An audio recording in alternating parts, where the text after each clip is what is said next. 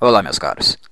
Aqui é o Corvo, e mais uma vez volto com o segmento Mitos e Corvos, retomando o assunto e a discussão sobre yokais, algo muito raro de encontrar, inclusive referências bibliográficas nesse sentido, e que acho sempre pertinente trazer para o canal porque aqui também lidamos com conteúdos mitológicos e não apenas relacionados à cultura ocidental, mas também com produtos artísticos que fazem relação e constroem relação com a Ásia e o Oriente de maneira em geral.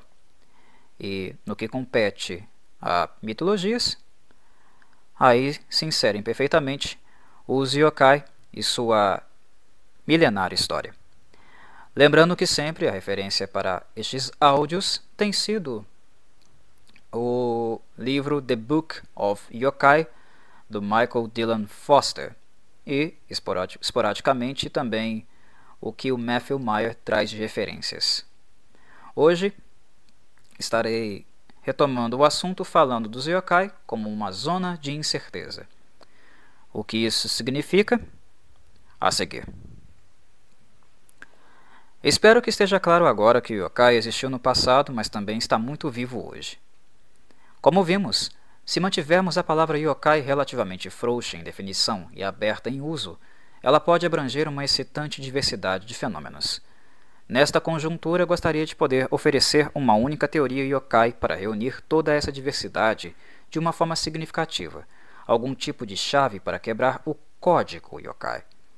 Mas tal gesto, infelizmente, não faria justiça à complexidade de cultura yokai. Dito isto, no entanto, esta cultura não é sem seus princípios de governo. Explorarei brevemente algumas das ideias, orientações e palavras-chave que podem ser extraídas e abstraídas das instâncias históricas e exemplos concretos que já vimos. Em alguns casos, a discussão aqui simplesmente empurra um pouco mais as ideias apresentadas anteriormente, mas estes são, a meu ver, conceitos críticos que informam o modo como o yokai trabalha e as funções que eles servem. Estes são os pontos teóricos abstratos que emergem da prática concreta do yokai. Com isso em mente, cada uma das, das sessões curtas a seguir é uma seta apontando em uma direção para exploração adicional. Empatia. Eu já discuti como o yokai reflete uma cosmovisão geralmente animista a ideia de que todas as coisas possuem um espírito, uma alma, uma força vital de algum tipo. Como diz um estudioso de monstros ocidentais, animismo pode ser definido como a crença de que existem muitos tipos de pessoas neste mundo, apenas algumas das quais são humanas. Ao interpretar o ambiente dessa maneira, podemos entender como as árvores e as pedras se tornaram ou se tornam as moradas do Kami, com essa abordagem, podemos também imaginar por que um velho instrumento musical, que uma vez soou bonito, ou uma velha vassoura que já foi indispensável para manter sua casa limpa, é muito mais do que apenas um objeto material descartável. É esse sentimento que dá vida a um Tsukomogami. Esse sentimento também nos permite ver o invisível. A janela sacudindo na calada da noite é o trabalho de Yanari, com a intenção de perturbar nosso sono. Atribuímos a causa do chocalho a uma consciência semelhante à nossa, algo ou alguém com desejos e vontades e a capacidade de tomar decisões. Embora essa visão de mundo possa ser a chave para o surgimento do yokai, ela certamente não é exclusiva nem do Japão, nem mesmo de culturas explicitamente animistas. Testemunha, por exemplo, a popularidade e ressonância emotiva de filmes como a série como a série Toy Story e Wall-E, que dizem respeito aos sentimentos de coisas não vivas. Uma palavra-chave aqui é empatia. A empatia é notoriamente difícil de definir, mas é frequentemente caracterizada como a capacidade de entender, ou pelo menos imaginar que você entenda, os sentimentos do outro. Levado um passo adiante, podemos pensar nisso como a atribuição de sentimentos, de intencionalidade e agência.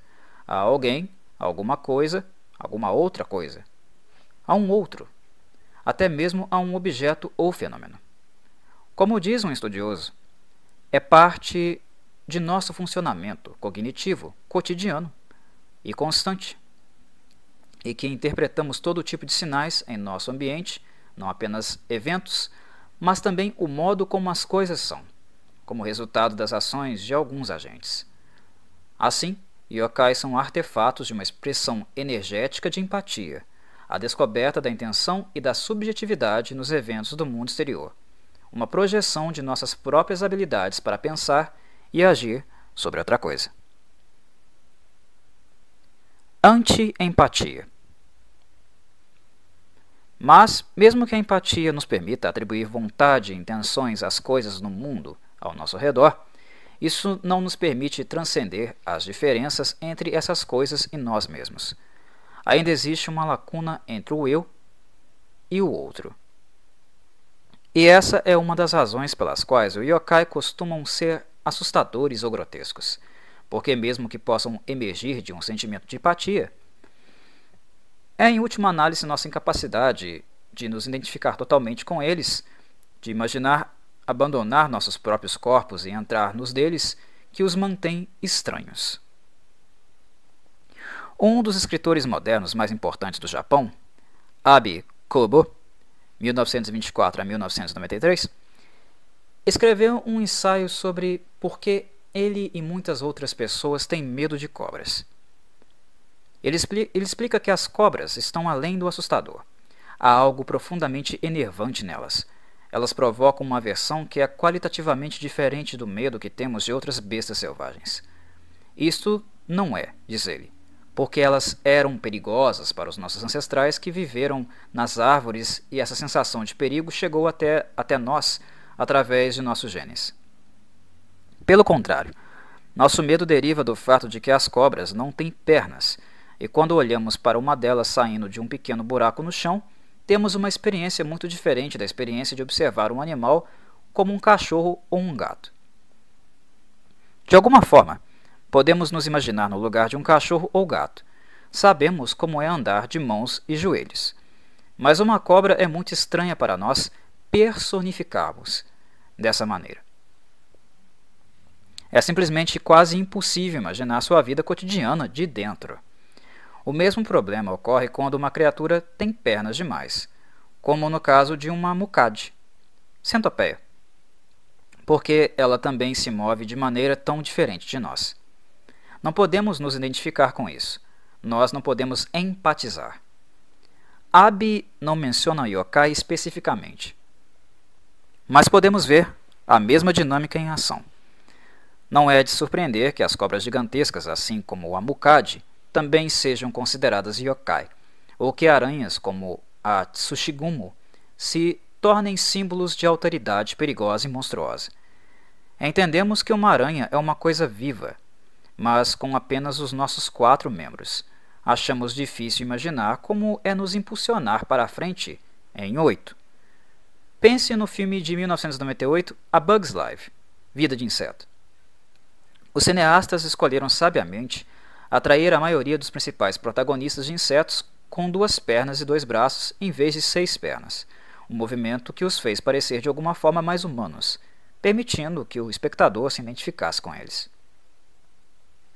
Meu ponto é que os yokai operam em uma zona central complicada que testa nossos poderes de empatia.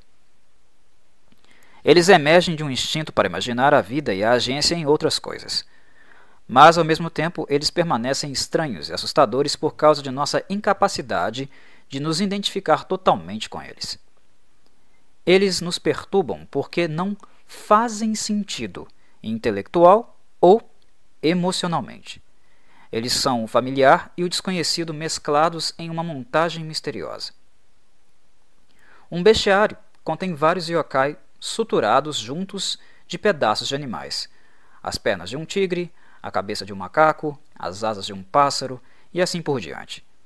Estas são quimeras, híbridos, nem um animal nem outro. São estranhas exatamente por causa de sua semelhança simultânea com os animais que, que conhecemos e o desconhecimento de sua combinação. O mesmo vale para uma criatura como o Necomata, um gato que se parece com um felino de corrida exceto pela cauda bifurcada. E a cauda bifurcada faz toda a diferença. Há também todos os tipos de criaturas semelhantes a humanos com características exageradas, como um longo pescoço. Por exemplo, Mikoshi Nyudo e Hokurukubi, ou uma língua longa. Por exemplo, Akanami, Tenjo Nami. Um traço frequente de yokai e monstros de muitas outras culturas é a assimetria. Muitos deles têm apenas um olho, por exemplo, Hitotsumi Kozo, ou pulam em uma única perna, por exemplo, Kazabaki. Este desequilíbrio também contribui para uma sensação de familiaridade e distância simultâneas. Intersticial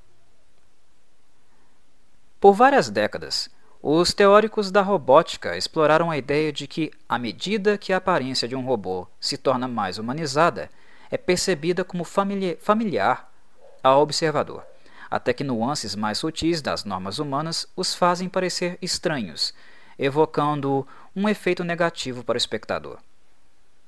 Em outras palavras, quando algo parece quase mas não totalmente humano, isso nos repele. Em 1970, o roboticista Mori Masahiro chamou a famosa lacuna entre o familiar e o desconhecido Vale Misterioso. Mori e outros estão preocupados com robôs projetados para parecer humanos, mas eu sugiro que muitos yokai também residam em algum lugar deste vale misterioso. Mais uma vez, Tome o Tsukumogami como exemplo. Objetos domésticos familiares que de repente têm braços e pernas, tornando-os desconfortavelmente estranhos.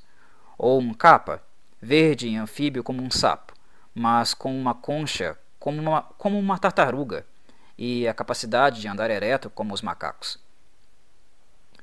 Uma combinação de traços perfeitamente naturais combinados de uma maneira não natural e desconhecida.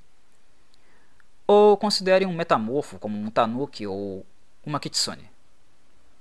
Uma coisa assustadora sobre metamorfos é que, apesar de sua aparência familiar, eles nunca são totalmente o que parecem ser. Um fato ocasionalmente revelado por causa por causa de uma cauda possivelmente emergindo de sua roupa humana. Eles estão literalmente entre não realmente humanos, mas também não são pequenos mamíferos peludos. Estão literalmente entre. Há muitas palavras que podemos usar para descrever esse traço comum de yokai: intermediário, híbrido, ambíguo, liminar, mas deixe-me sugerir o intersticial. A qualidade de ser intersticial relaciona-se com lacunas, as zonas de incerteza entre zonas de certeza. Da mesma forma, intersticial pode se referir a uma montagem de elementos diferentes e talvez aparentemente incompatíveis em um novo formato. O intersticial não é um espaço vazio e sem sentido, mas exatamente o oposto um local de comunicação, combinação e contato. A zona de incerteza é o espaço onde significados são feitos. espaço e tempo. A noção de intersticial também nos ajuda a explorar as questões de onde e quando o yokai aparece. Embora as respostas dependam do yokai em particular, podemos fazer algumas generalizações. Yokai tendem a aparecer entre e na borda. Entre e na borda. Lembro-me da primeira vez que ouvi falar em um kamatashi, uma doninha foice, de um amigo japonês que havia aprendido sobre esse yokai quando criança. Quando perguntei onde ela morava, ele explicou misteriosamente que residia nos espaços entre as horas. Os yokai adoram pontes, túneis, cruzamentos, encruzilhadas e fronteiras. Estes são espaços onde o controle e a propriedade não são claros. A autoridade governante é indeterminada.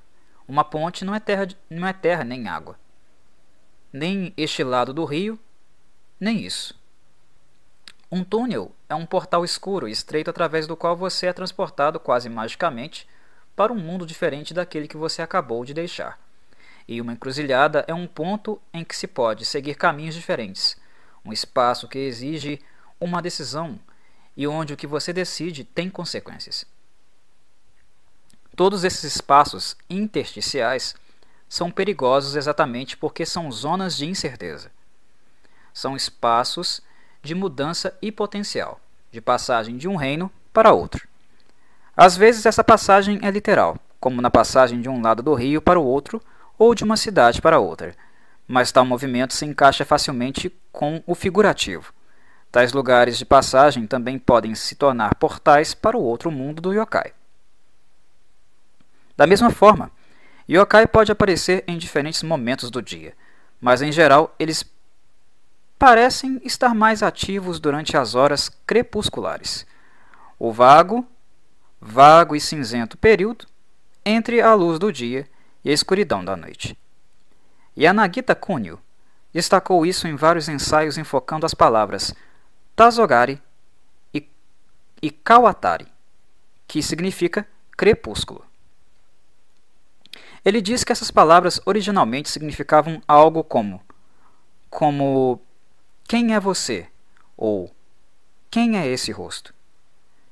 Elas foram pronunciadas ao anoitecer quando você não consegue mais reconhecer a pessoa caminhando em sua direção. Dependendo da resposta, você pode poderia determinar se a figura vindo em sua direção era um aldeão, um estranho ou talvez um yokai. Em termos zoológicos, yokai seria conhecido como crepuscular, uma palavra usada em distinção para diurna ou noturna, indicando uma predileção não pelo brilho ou pela escuridão, mas pelos momentos intersticiais do crepúsculo. Novamente, os yokai emergem dos espaços e tempos entre as estruturas existentes, entre o aqui e o ali, entre o dia e a noite, quando nada é certo.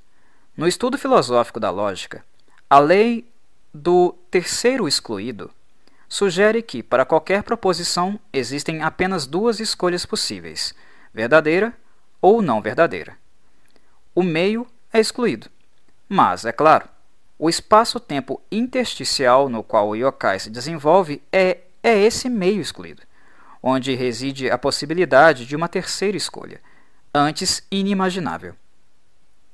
Este meio excluído é uma zona de incerteza não por causa do valor negativo associado à incerteza, mas devido ao seu potencial. A certeza pode delimitar a visão e impedir a mudança a incerteza nos obriga a ver as coisas de maneiras novas e a encontrar coisas que de outra forma não procuraríamos. Variação e abundância. Se estes são alguns dos princípios pelos quais os seres humanos interagem com o yokai, talvez não seja surpreendente que o mundo yokai seja de variação e abundância. A variação é intrínseca a qualquer fenômeno folclórico e os yokai não são exceção. Sua diversidade é deslumbrante. Elas se originam de fontes nativas e estrangeiras, são construídas a partir de uma mistura de histórias passadas e preocupações atuais, de crenças comunitárias e cri criatividade individual, imagens visuais, inovação narrativa, jogo de palavras e inspiração comercial. Não só existem milhares de yokai locais, que vivem apenas em pequenas comunidades particulares ou são conhecidos por apenas um único grupo de pessoas. Mas até mesmo o yokai, como o kappa, passa por dezenas de nomes diferentes, levantando a questão, é claro, de como nós decidimos o que realmente é um kappa. Devido a essa diversidade e variação, o grande número de yokai é esmagador.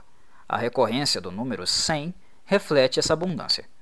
É emocionante e assustador saber que há sempre mais yokai por aí. E se yokais são frequentemente uma combinação de traços de outras coisas, animais, pessoas, etc., então é claro que tais combinações são infinitas e relativamente fáceis de imaginar. Enquanto tentamos nos concentrar em yokai dentro de um contexto folclórico, os yokai têm muitas origens diferentes algumas das quais nunca podemos conhecer e outras que podemos atribuir claramente a um indivíduo em particular. Não é coincidência que um jogo como o Pokémon, conscientemente ou não, desenvolva essa noção de abundância para inventar centenas de novos monstros. É enciclopédico. Mas como podemos lidar com essa variação e abundância? Uma forma predominante desde pelo menos o início do período Edo é o que chamo de modo enciclopédia. Como vimos, algumas enciclopédias japonesas antigas, como os Três Reinos, incluíam um yokai em suas páginas, e mesmo que, que obras como as de Toriyama Sekien não sejam enciclopédias reais, elas operam da mesma maneira, extraindo o yokai de suas histórias, dos contextos particulares e espaço-tempo que eles assombram para que possam ser ordenados e organizados. Esse modo enciclopédico de pensar sobre yokai e outras coisas enfatiza 1. Um, a apresentação do conhecimento inclusivo sobre um assunto. 2. A compreensão desse conhecimento em unidades autocontidas. E 3. A organização dessas unidades. Isto é exatamente o que Sekien fez com seus catálogos. É o que Anagita fez com seu glossário yokai. E ainda é feito hoje. Muitos livros sobre yokai contêm alguma forma de listagem e explicação, e alguns, incluindo muitos de Mizuki e Shigeru, são enciclopédias completas. Este desejo de ordem parece ser um princípio governante de como nos aproximamos do mundo yokai. Talvez seja precisamente porque residem na zona de incerteza que procuramos por algo certo sobre eles lúdico. Também está claro que, embora yokai possa ser estranho e intersticial, nem sempre são assustadores. Eles também são sobre o jogo, ou o modo lúdico. Na verdade, os yokai são frequentemente produzidos por meio da brincadeira. Muitos dos yokai de Sekien, por exemplo, foram conscientemente criados a partir de jogos de palavras. E suas imagens estão cheias de trocadilhos visuais porque ele coloca seu yokai recém-inventado em um formato enciclopédico. No entanto, eles parecem estar por aí há muito tempo. Até mesmo uma prática como Hyaku Monogatari era uma forma de recreação e entretenimento, para não falar de Kibiyoshi e, claro, mangás, animes e videogames hoje. E essa leveza é uma chave para sua longevidade e versatilidade. Se a zona de incerteza permite possibilidades ilimitadas e imaginação desenfreada, então é um espaço de experimentação e jogo e, finalmente, de criação. O modo lúdico frequentemente coincide perfeitamente com o modo enciclopédico. Novamente, Sekien é um exemplo disso. Mas pense também nos jogos de Pokémon e Yu-Gi-Oh! e a maneira como cada cartão contém uma unidade compacta de informações, como uma entrada de enciclopédia. Mix de mídia, multiplataforma. Devemos lembrar também que franquias como Pokémon e Yu-Gi-Oh! são mix de mídia, um termo que sugere, que sugere que narrativas e personagens individuais, como por exemplo o Pikachu, são igualmente usados em cartões comerciais, telas de televisão, histórias em quadrinhos, jogos eletrônicos ou mesmo em apresentações tridimensionais performativas e formas como cosplay. Todas essas expressões diferentes, elas contribuem para a nossa imagem do Pikachu. Como um estudioso coloca, o mix de mídia cria uma relação sinérgica entre vários formatos de mídia. Ele permite um modo de expressão multiplataforma, no qual o mesmo personagem pode executar em muitos estágios diferentes, nenhum deles necessariamente mais autêntico ou original do que o seguinte. Estou falando aqui sobre a mídia contemporânea, mas as noções de mix de mídia, multiplataforma e inter intertextualidade também são úteis para pensar sobre formas de expressão muito mais antigas. Como já vimos, questões de autenticidade e origens são menos importantes para os yokai do folclore do que o fato de estarem em casa em uma ampla gama de ambientes e mídias. Mesmo alguns de nossos yokai mais antigos se movem de uma plataforma para outra. Um Tengu, por exemplo, pode ser o protagonista de um Setsuwa no período Kamakura, ser retratado visualmente em um pergaminho de imagens do período Muromachi, ser discutido oralmente em uma lenda local e aparecer em um videogame ou série de anime. Também podemos dizer que nenhum destes Tengu seja o Tengu verdadeiro ou original. Eles são versões um do outro, o mesmo, mas diferente. E é a capacidade do Tengu de prosperar em diversos gêneros e ambientes de mídia, para executar simultaneamente em várias plataformas, o que o torna um yokai tão importante até hoje. Tem sido notado sobre anime que mix de mídia deve pressupor ou deve criar uma situação onde os personagens podem ir além de um formato de mídia e além de um contexto narrativo. Essas mesmas ideias sobre transferibilidade também se aplicam ao yokai da tradição. Personagens Nós já exploramos a maneira como os fenômenos, os fenômenos yokai se transformam em coisas yokai, transformando-se de eventos ou ocorrências em seres ou criaturas. Devido a esse processo, hoje as coisas que normalmente chamamos de yokai não são mais fenômenos assustadores, e sim criaturas que podem se referir a fenômenos assustadores.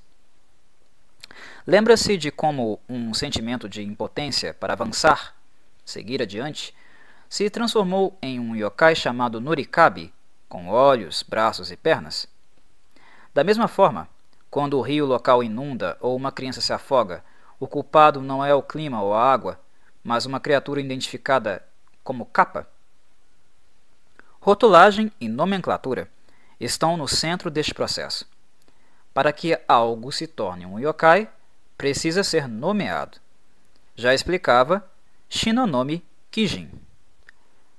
Porque, sem nome, é apenas uma história assustadora. Kaidan.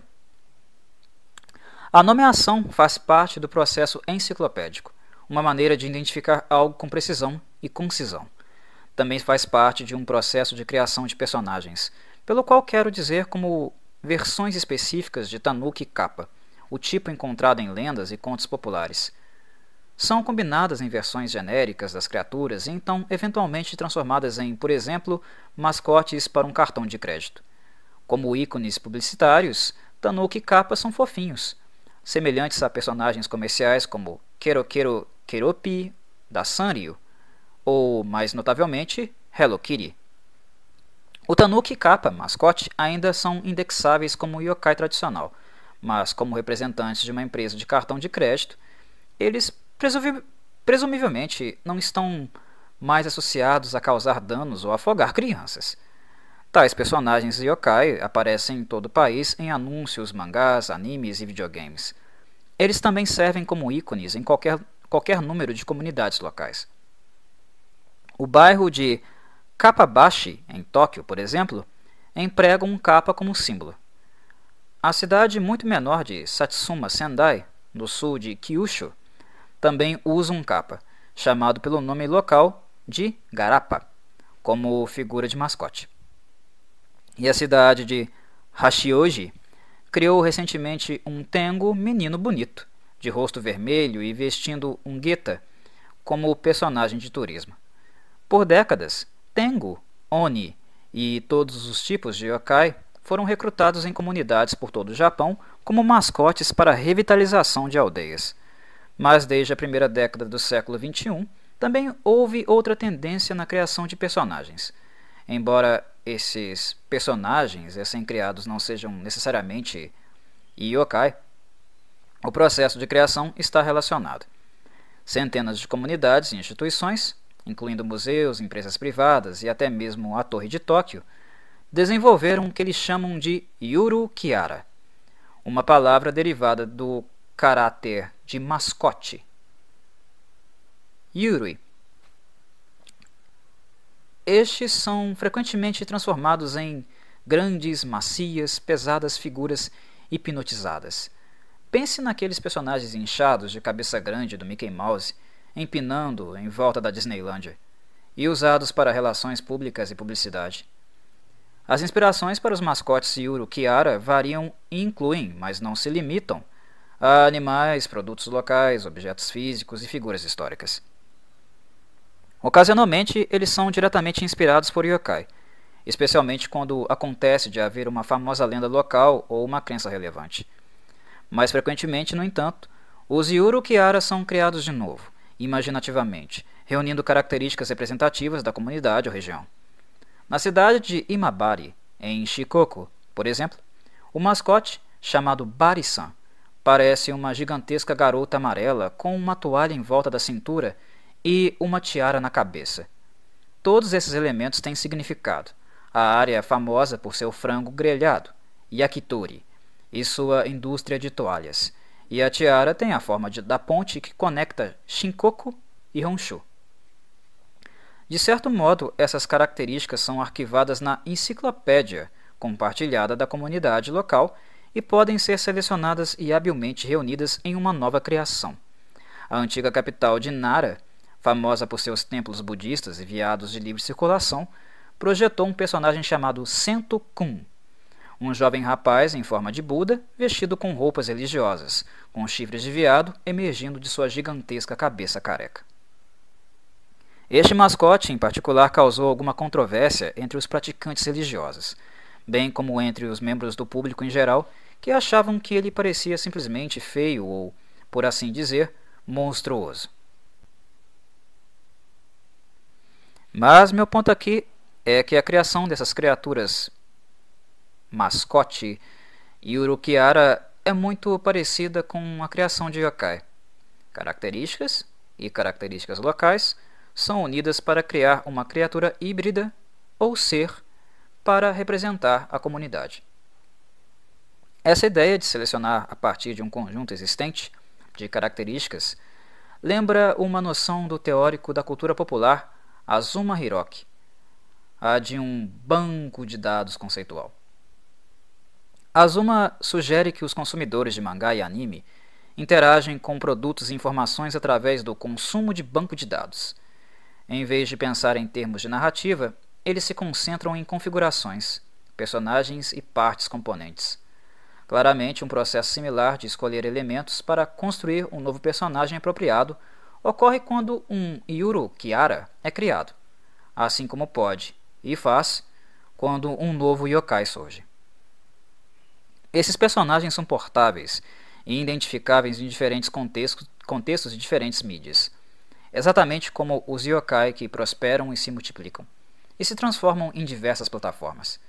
É claro que, ao contrário dos animais, objetos ou yokai folclóricos, nos quais eles podem se basear, os Yurukiara não são necessariamente de domínio público. Como invenções individuais ou comerciais, eles estão sujeitos a leis e convenções de direitos autorais. Enquanto alguns dos caracteres mais populares permitem frouxidão a esse respeito, muitos são rigidamente controlados e podem ser usados apenas para determinados produtos e locais aprovados. Criação Eu iniciei com uma discussão sobre yokai, sobre como o yokai surge à medida que as pessoas lidam com experiências misteriosas, uh, colocando nomes e rostos em ocorrências ou sentimentos que de outra forma seriam indescritíveis. Falei muito sobre isso em tópicos anteriores sobre yokai, mas pelo menos do tempo de Sekien, vemos um processo complementar de criação ocorrendo. Assim como o Yurukiara inventado em todo o Japão hoje, muitos dos yokai que Sekien inventou não surgiram através de tentativas de descrever fenômenos misteriosos.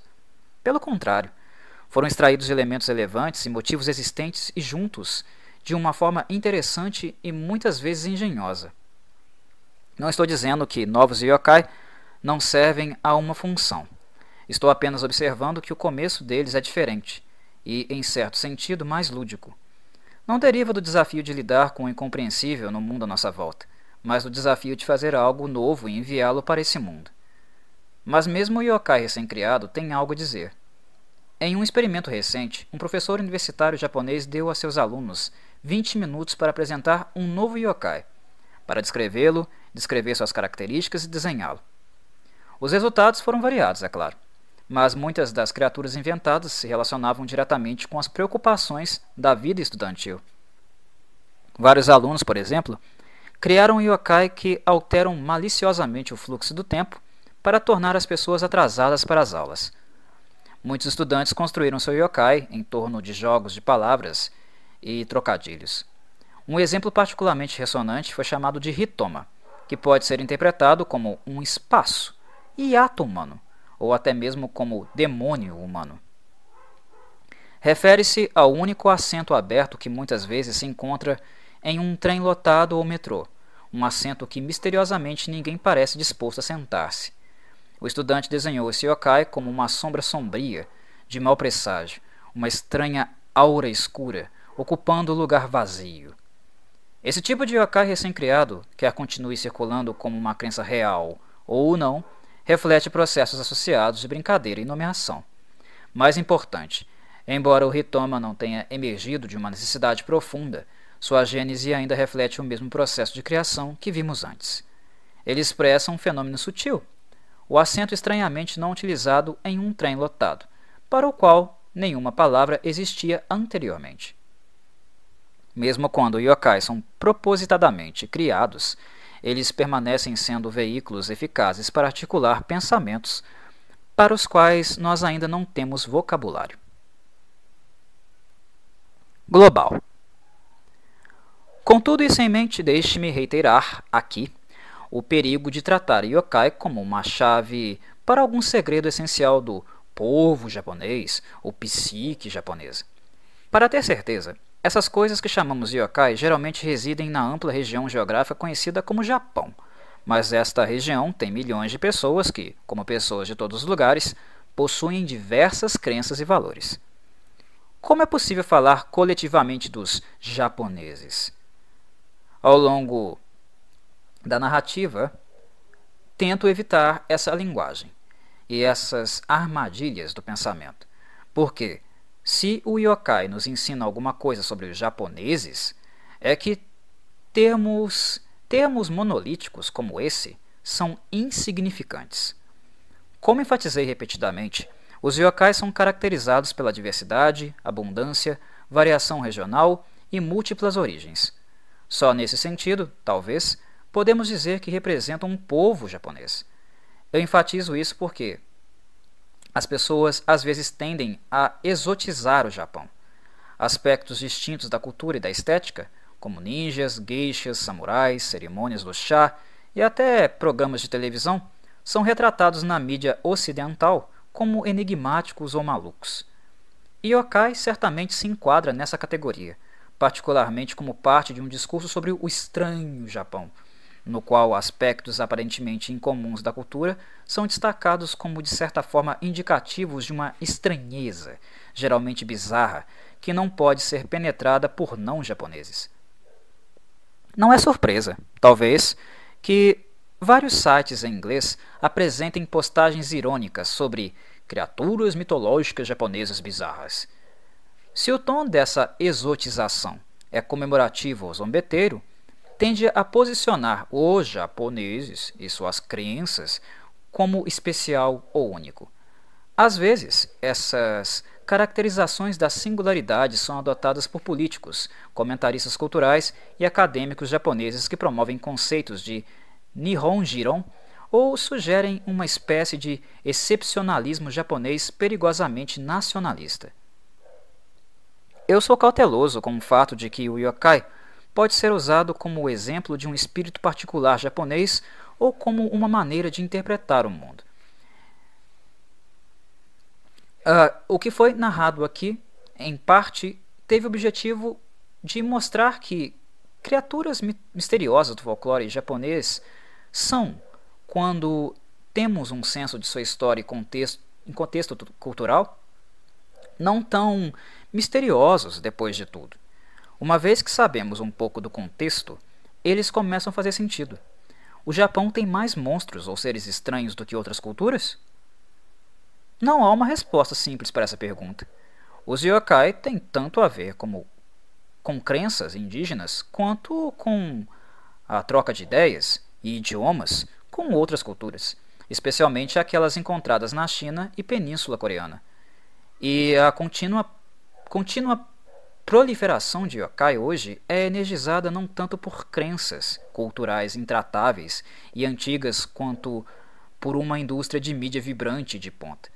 Além disso, como já discuti, podemos identificar vários indivíduos proeminentes, humanos, ao longo da história que mantiveram yokais vivos e abundantes na imaginação popular.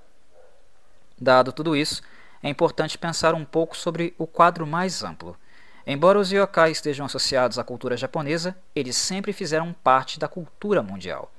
Os medos, desejos e criatividade que entram em sua criação são traços humanos encontrados em todo o mundo.